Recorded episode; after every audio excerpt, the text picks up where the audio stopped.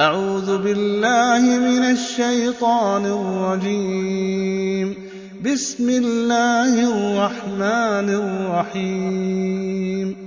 ألم تر كيف فعل ربك بأصحاب الفيل؟ ألم يجعل كيدهم في تضليل؟ وأرسل عليهم طيرا أبابيل.